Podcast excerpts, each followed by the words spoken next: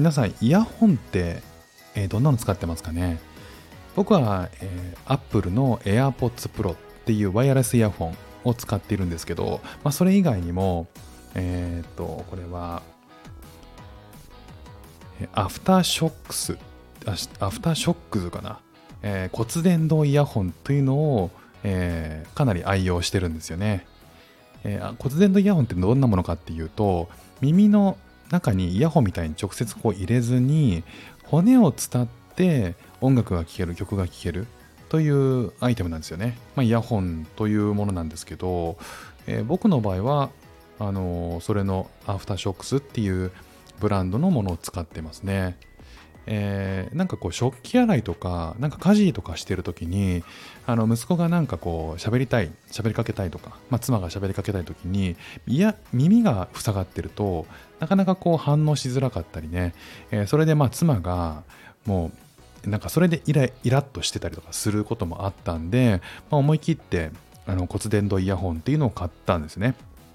なので、まあ、家にいるとき、誰かがいるときは主にその骨伝導イヤホンを使っています。まあ、耳耳にもね、えーと、いいらしいので、まあ、もちろんこう耳の中にこう入れた形で音楽を聴くと耳にダイレクトに届くので、まあ、耳に良くないなんていうふうに言われたりとか一部ではするので、まあ、骨伝導イヤホンにするっていうことによって、えー、まあずっとね、まあ、いろんな音声コンテンツだったり音楽だったり YouTube だったり、まあ、いろんな音声を聞くっていう機会があのめちゃくちゃ多いので、まあ、そういう意味ではそういう時になあの骨伝導イヤホンっていうのは便利かなと。で加えて、えっ、ー、とですね、JVC っていうブランドのあのなんかなんていうんですかネックスピーカーっていうんですかねあの首にかけて、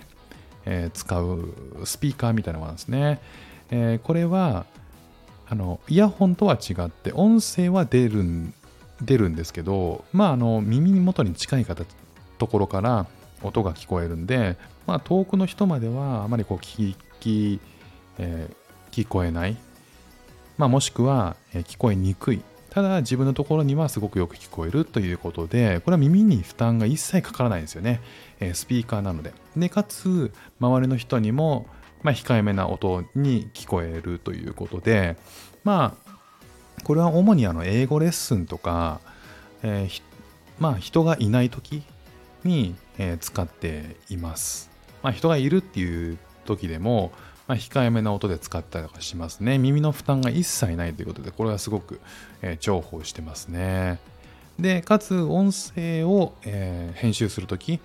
とか、歌を編集するときっていうのは、もう完全にこう、え、ヘッドホンを使ってますね。え、ミキサーから、え、ヘッドホン端子で、え、直接こう結構クリアに聞こえる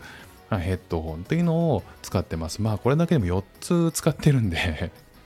まあただね、えー、とこれだけ日常的に音声を浴びるっていうことが増えたので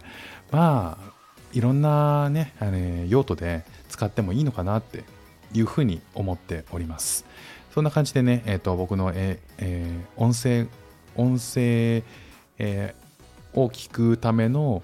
まあ、デデバイスというのかな。それは、えーとまあ、いろんなものがあって、えー、場合によって聞き分けて、使い分けてますというお話でございました。ということで今日も聞いていただきましてありがとうございました。フック船長でした。ではまた。